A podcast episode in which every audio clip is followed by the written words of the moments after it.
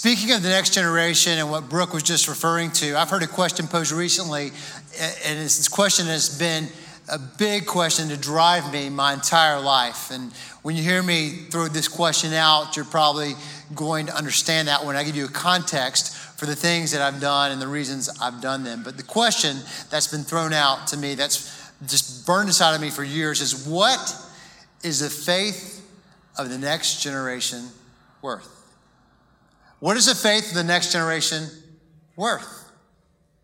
And that question has driven me so much so that for years I served in student ministry. You may not know I was a student pastor prior to coming to the Summit Church in Kernersville um, over nine years or 12 years ago.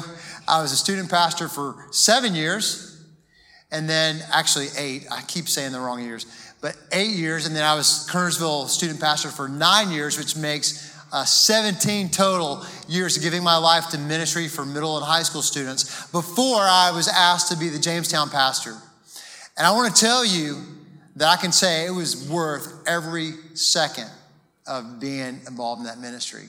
Now, there have been times where that got really hard, and one of the, the times that that could be hard is when we would go to summer camp. Because see, at summer camp, and for us, it's been a camp called Big Stuf, you experience the highest of highs and the lowest of lows. Speaking of lows, we were driving down to camp one year, about an hour into the trip, and a kid overdosed on Oreos, donuts, and he chased it with Mountain Dew. Whole package of Oreos, whole package of donuts, chased with a couple Mountain Dews. And you might imagine that that created a disturbance within his bowels that then erupted like a volcano on our bus to create a aroma that I'll never forget for the rest of my life. Lowest of lows. Drive is 12 to 14 hours, y'all. It was an hour into the trip. Thank you very little. But I tell you this, still worth it because you go down there and you have all kinds of crazy stuff happen and you're, you're mountaintop and valley and mountaintop and valley.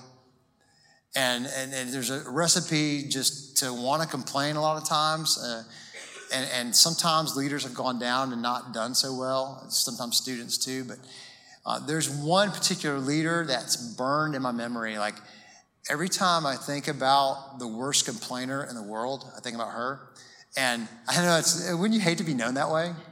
The worst complainer in the history of the world. But I don't know if there's someone I've ever heard complain more. This person went on a trip with us to Big Stuf Camp in Panama City Beach, Florida. Again, it's just 12 to 14 hour bus ride one way.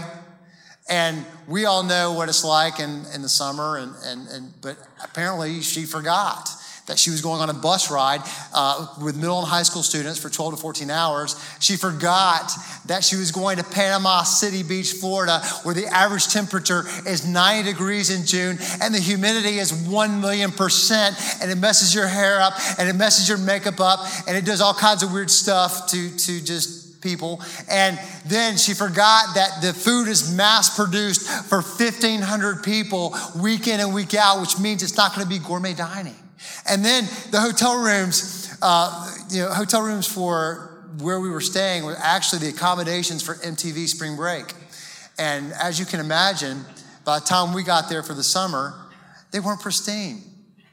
No, not at all. Probably some horrible things have happened in those rooms. But they were cleaned, and we went down there and we would survive.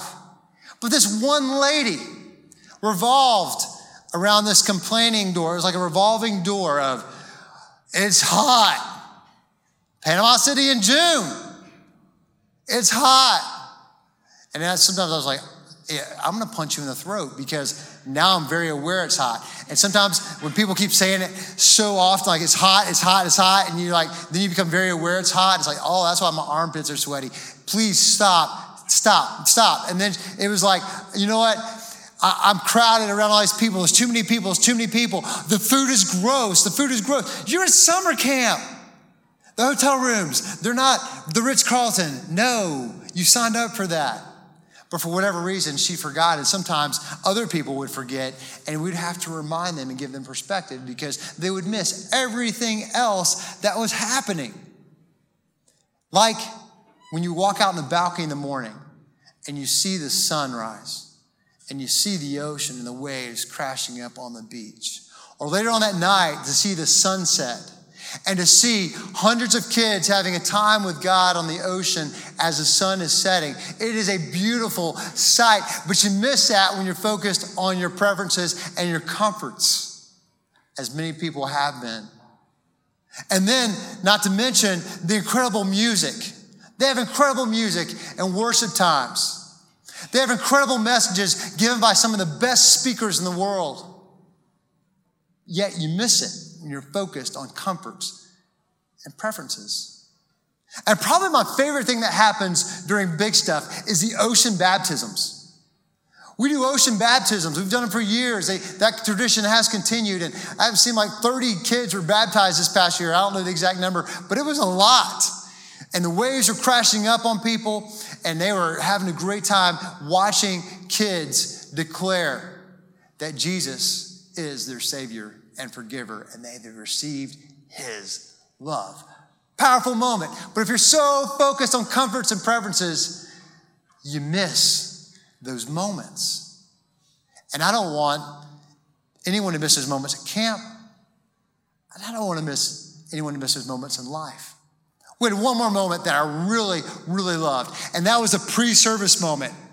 Pre service, we would all be uh, in the lobby. And when you have 1,500 people in the lobby about to go into a hotel ballroom to, to have a worship service, and they're keeping you there to build anticipation, it gets crowded. And you got people that want to be first in to get the best seat in the house. And so there's kind of like this competition, which I like competition. I know it probably surprises you, um, but I like it. It's fun. And, and it's this pre-game atmosphere type feeling. Like you're about to go into a stadium. You're about to go into a big game and people are chanting and people are dancing. And some people are miserable because they're short and they're armpit level and people haven't worn deodorant and it smells bad. But that's beside the point. It's a hype environment. And I love it. And I would be one of the people sometimes leading the chants.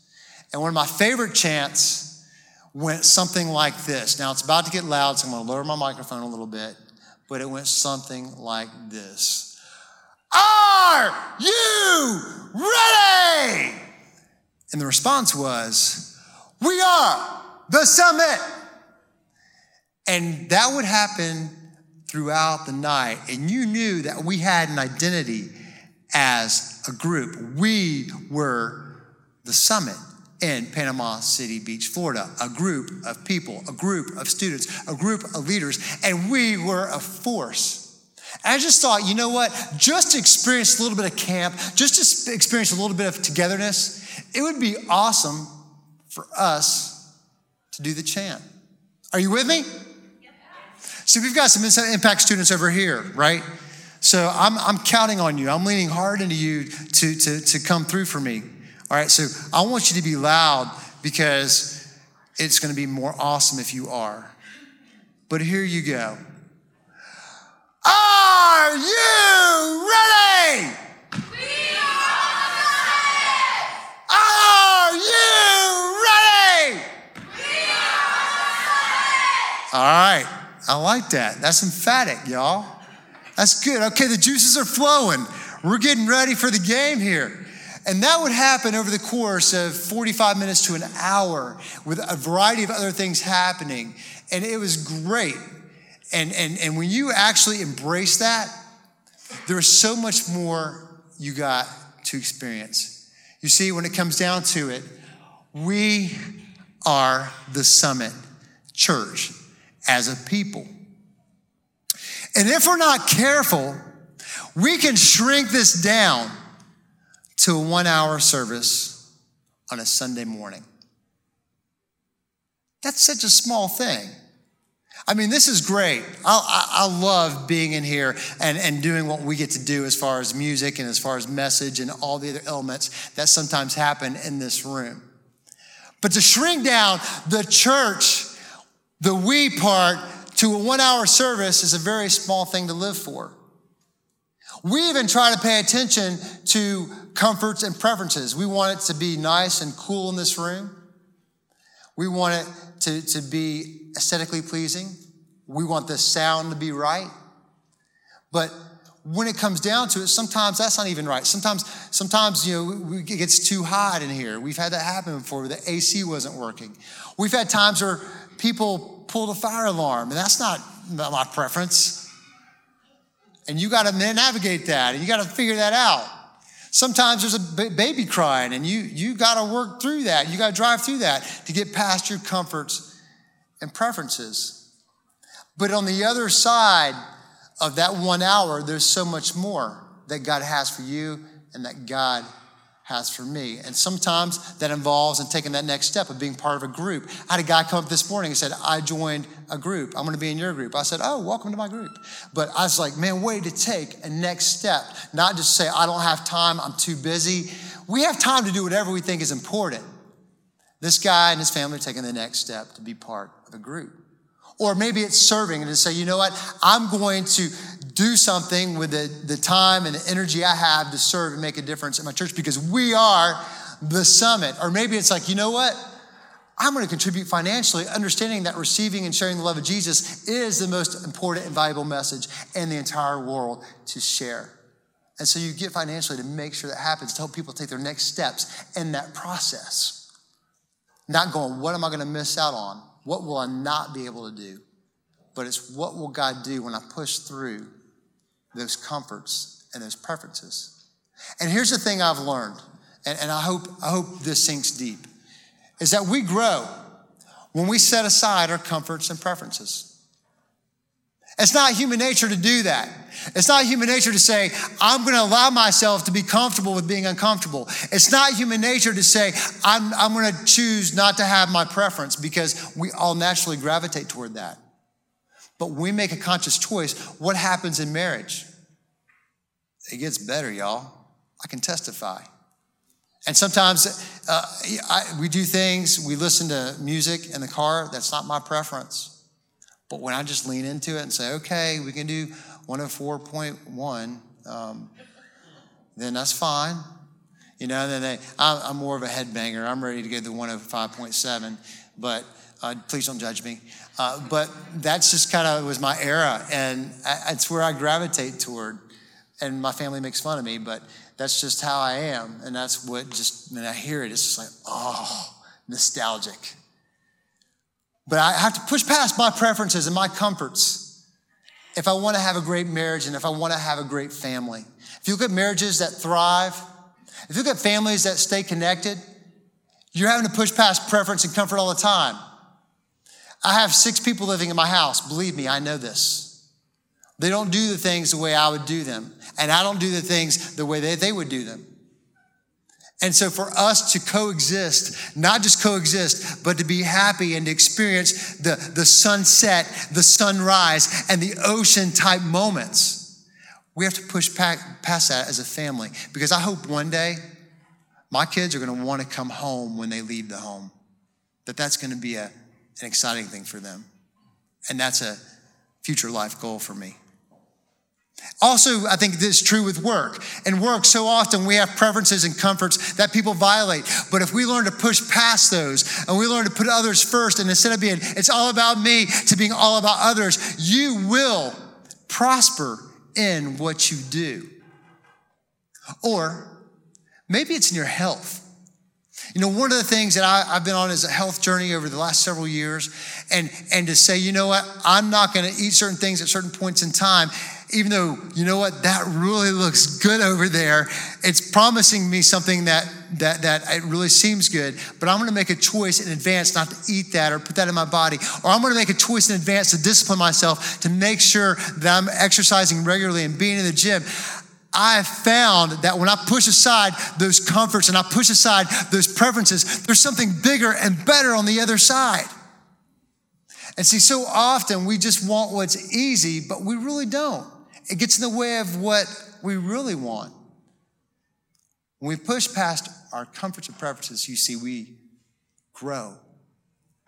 And the question is, as we talk about this identity series and who we are as a summit, how do we really dig into that and dive into that. And to do that today, I want to talk about a, a writing uh, that, that was written in the first century by a guy named Paul. And Paul wrote more books of the Bible than anybody. And he, he's written several things about what it means to be in Christ as an individual. We talked about that a couple weeks ago. To be in Christ means to be in with Him, means to be in with God. That's who we are when we're in Christ. We are we belong to Him. It's a pretty powerful statement. And he writes a lot about that. But the thing that blows me away about Paul, he used to be called Saul. He had a major conversion from, from Saul to Paul, essentially. And when he was Saul, he was a psychopath. If, if you don't believe me, like the guy who wrote more, more, books of the Bible than anybody, he was a psychopath. You can go open up a Bible. We have free Bibles out in our lobby. You can I open up to Acts chapter 9, verse 1, and it talks about Saul. And it says he was going around uttering threats with every breath. And he was hoping to see people killed who were following Jesus. Like that qualifies as a psychopath. And if that's you today, there's still hope. Because God took Paul, or who was Saul, and used him in incredible ways. Now, if you read about his journey, you'll see he was thrown in jail unfairly. He was beaten with whips. He was beaten with metal rods. He was stoned. I told the kids this the other night. I spoke Friday night in Kernersville. I said he was stoned not with weed, but with rocks. He was stoned with rocks. It was not uh, something that took away pain, it added pain. It was bad, it was a bad deal, but he did it to help people receive the love of Jesus. He believed in the cause that much. So when he writes these letters, he writes these words, he has credibility. And he's writing a letter that we're going to talk about today in the first century to the Corinthian church in the city of Corinth and modern day Greece. And he's writing about our identity as a church. And he writes these words in 1 Corinthians 12, 7. A spiritual gift is given to each of us. Now that's pretty cool. When you're in Christ, you're in with Him, and He gives you a gift. Everyone likes to receiving a gift. Um, I don't know anybody who says, I don't like receiving gifts. Like people will say, you know, for my birthday or Christmas, don't, don't give me a gift. No, no, give them a gift. Getting a gift is fun. Opening up a package is fun, especially when it's presented well. God has given every single one of you a gift in Christ. But it doesn't end there. Why did He do it? So we can help each other. Now, I'm not going there yet. Go back to verse 7. So we can help each other. What does it mean to help each other? It means to bear with each other, to care for one another. It means to profit someone else. Have you ever thought about profiting someone else with a gift that you've been given, the one and only life that you have? That's why you were gifted the way you are. How are you gifted? And if you don't know, you need to discover it because God wants to use it to help other people.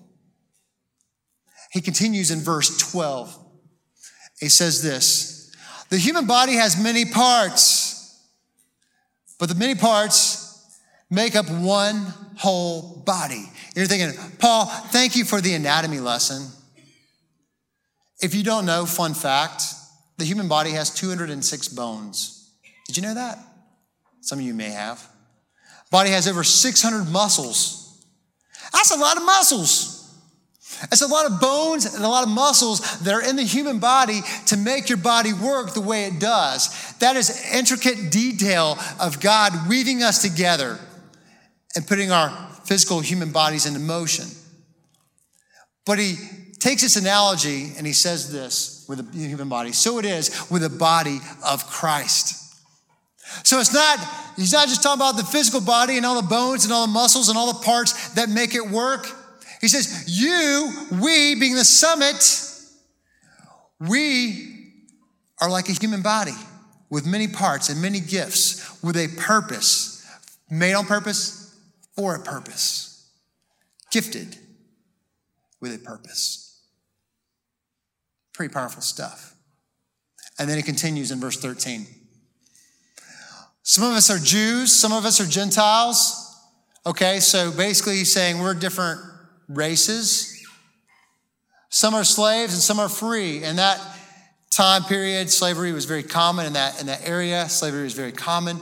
Slavery, slavery is still common in the world. We don't necessarily experience that firsthand in our community, but it's still very common in the world. And what he's highlighting here is there are different social statuses, and we're all aware of different social statuses. Some of you in middle school and high school, you're aware of different social statuses, am I right?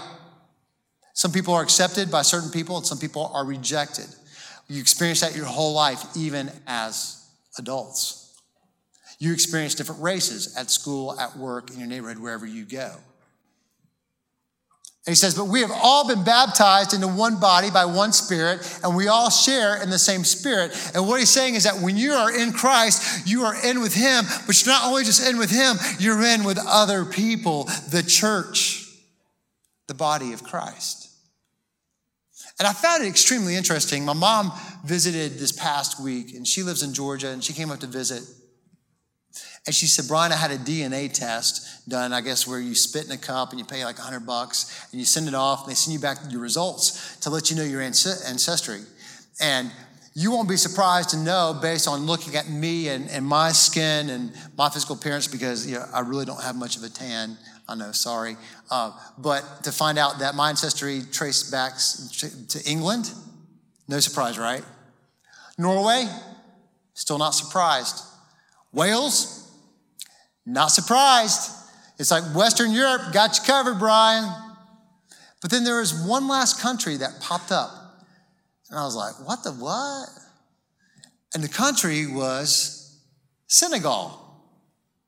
You ever heard of Senegal? Do you know where Senegal is? Western Africa. Does that make me African American? I'm not going to claim that. I, I, I just can't. I, can't. I can't because I, feel like it's wrong for me to do that based on looking at me. But I will tell you that when if we were to all do DNA, DNA test, there are things that would pop up if you haven't done them already that will surprise you.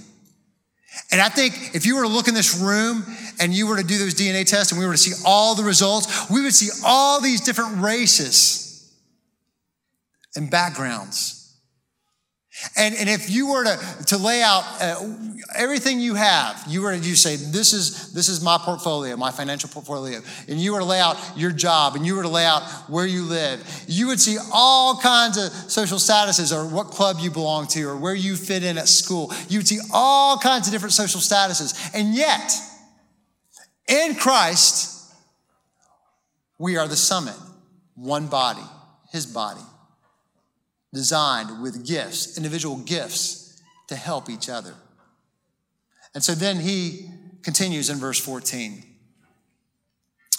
Yes, here's another anatomy lesson. The body has many different parts, not just one part. Thank you for telling me that, Paul. That's so helpful. Well, he's going somewhere with this. If the foot says, okay, let's back up the bus for a second. Imagine a foot talking. What would a foot say? I stink. I heard you. I hurt. Please stop standing. I've stubbed my toe many times. Ouch. This is funny.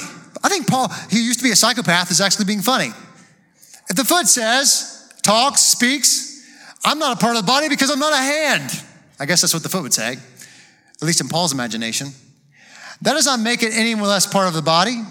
All right, then he, then he says, uh, well, let me show you something else here. If the ear says, now imagine your ear talking, what would your ear say? Please stop talking. Right?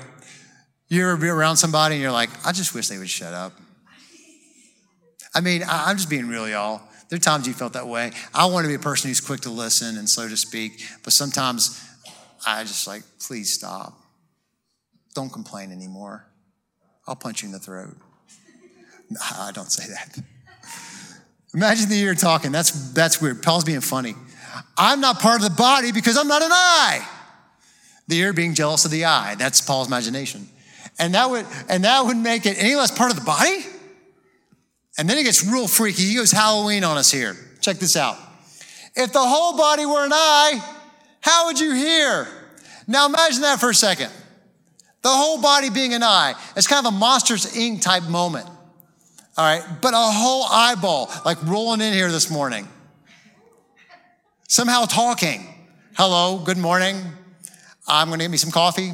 Uh, where would I don't know how that works, but he's being funny. He gives Halloween on us. Or if your whole body were near, how would you smell anything? I mean, we all want to smell, right? Certain things. And I just just to give you a visual, I decided to show you what an eyeball would look like as a body. So check it out. Like imagine a bunch of those rolling in this morning. Good morning. Good morning. I see you. That would be so weird. I would run. I would leave. I, I would not want to see that. And Paul uses this extreme, off the wall, hilarious uh, illustration just to say, you know what? The church isn't designed that way either. It's not just the pastor, it's not just his staff, it's not just that one person, it's not just those pe- few people in the kids' ministry. No, no, no. It's a we. We are the summit. And he continues in 1 Corinthians 12, 18, and 19. But our bodies have many parts. Thanks for the anatomy lesson. And God has put each part where he wants it. How strange a body would be if it only had one part. Yes, it would be strange. And the next set of verses, he says this Yes, there are many parts, but only one body. The eye can never say to the hand, I don't need you. The head can't say to the feet, I don't need you. It continues. In fact, some parts of the body that seem weakest and least important are actually the most necessary. Go home, cut off your thumb, and tell me how life is. Your thumb is very important in grasping. Don't do that. But it's very important in grasping. You would not be able to grasp anymore, and that would be very sad because it's very important when it comes to grabbing and holding anything in life. And when you shook someone's hand, it would be awkward too. But you don't want to be without your thumb. It seems doesn't seem all that important, but it is. And you know what? When it comes to the church, let me tell you who often is, in my opinion, seen as the least. It's the next generation. As some of you guys. Sometimes the church over the years has, has looked at middle and high school and has looked at the elementary ministry and the preschool ministry, and they say, ah, somebody will take care of them. Somebody will take care of them. That bothers me, y'all. And not to freak you out if you have kids in Kid Summit, but we don't have enough adult leaders in there. We don't. Like it's it's home alone with a bunch of kids right now. I'm just kidding. Um, we actually do have leaders, but we don't have enough. We, we need more people to say, you know what? That is my gift. I can contribute. I can pour time and energy into that because the next generation matters. Their faith is worth, worth it. My, the faith is worth my time. Their faith is worth my energy. Or maybe it's middle and high school students. I don't know what it is, but God has gifted you and given you a purpose, not for yourself, but to help each other. See, we are the summit. He wants you to push past your comfort and your preferences. And he finishes this way All of you together are Christ's body, and each of you is a part of it.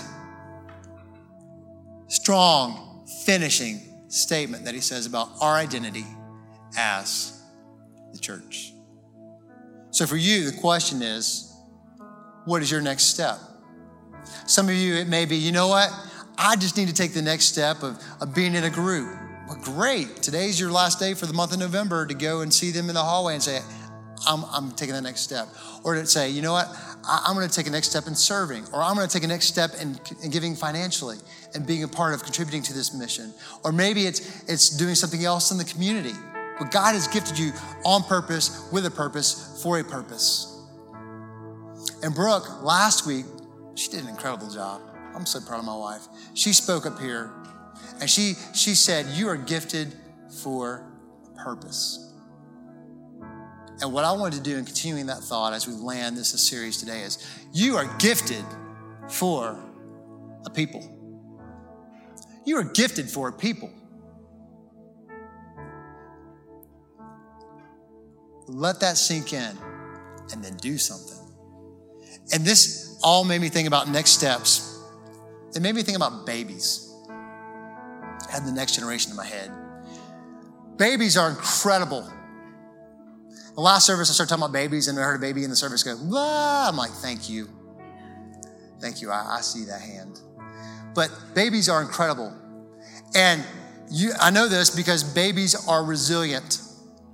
They want to move from, from laying on their back to rolling over to crawling.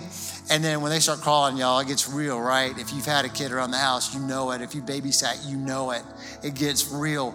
But they don't, they're not satisfied with crawling. They want to walk. They want to take that first step. And that first step is monumental. Parents want to see it. They want to capture it. They want to, they want to take that moment in because that first step is big.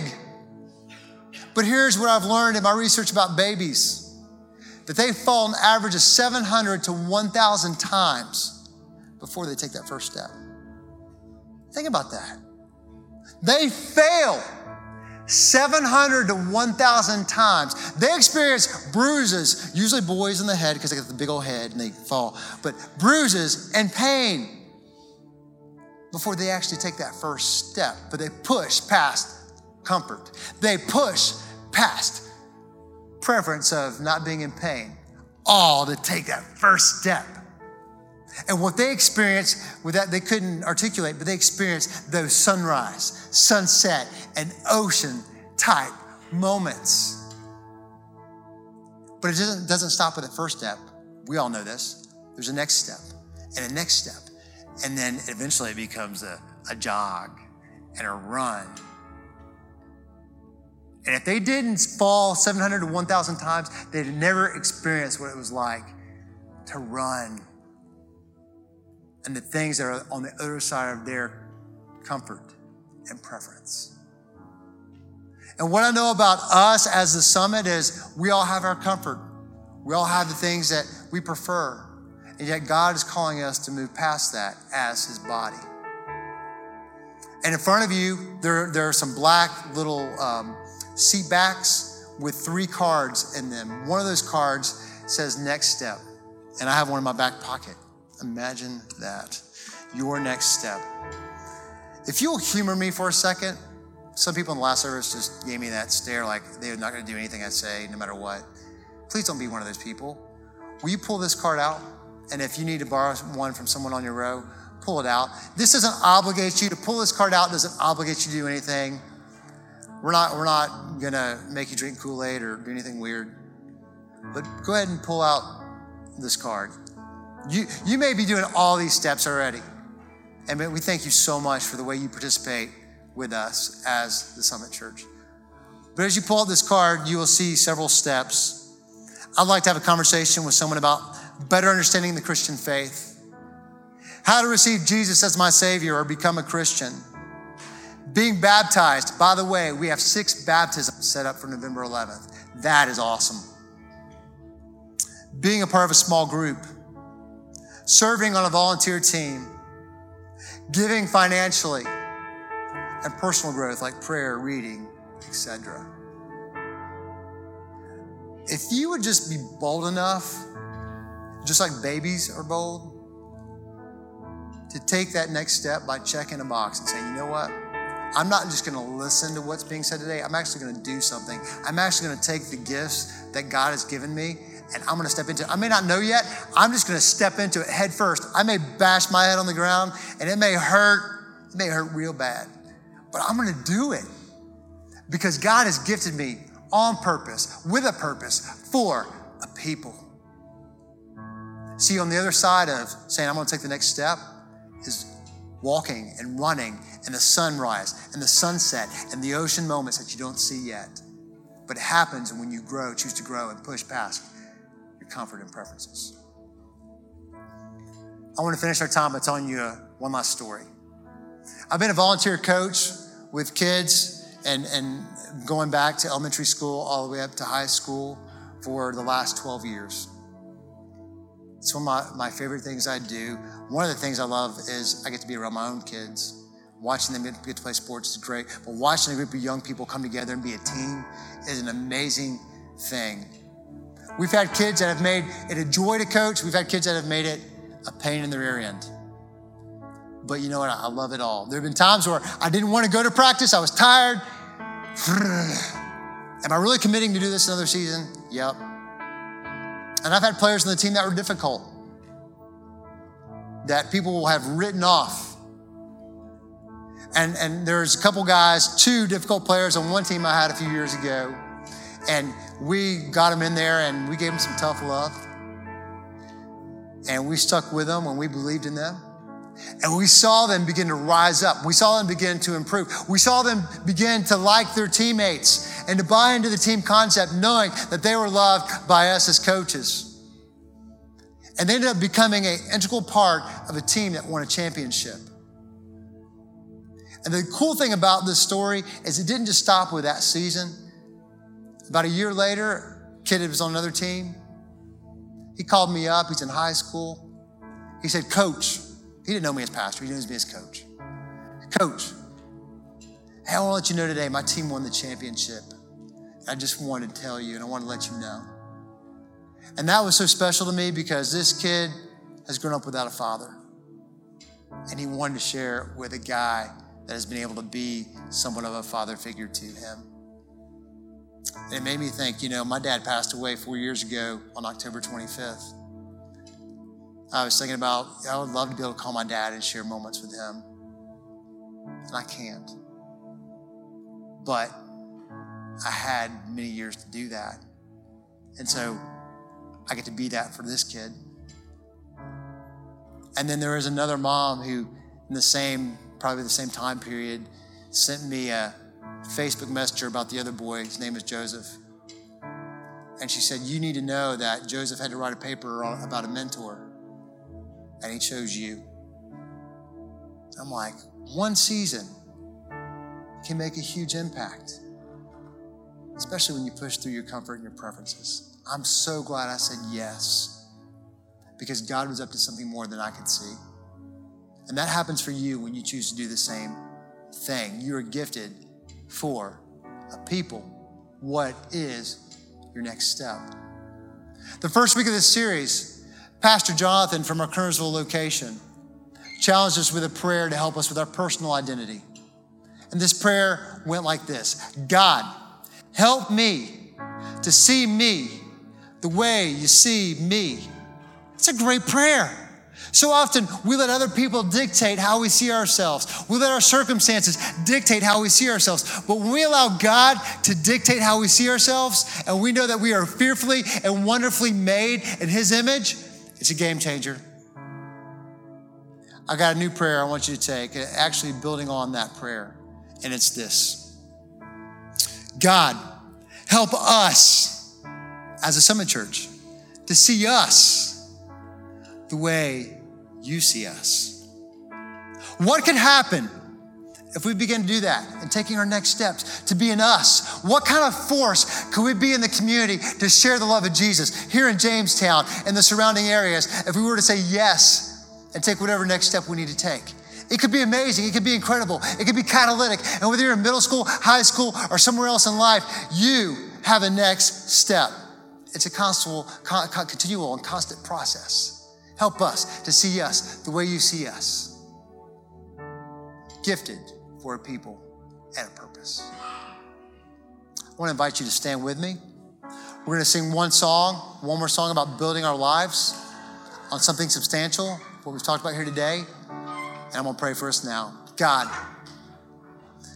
as people consider next steps, as they, they take these cards, maybe some people even still contemplating the next step, I pray that they wouldn't just put those cards back, they wouldn't just doodle on the cards, they wouldn't uh, just throw them away, that they would take them and drop them in our tall wooden boxes as they walk out today. That they would feel compelled, not because we want something from them, but we want something for them. You want something for them. You know that there are sunrise and sunset and ocean moments, and that there are walking and running opportunities for them as they push aside comfort and preference to connect with you and others, knowing that they're made for a people God, help us to see us the way you see us.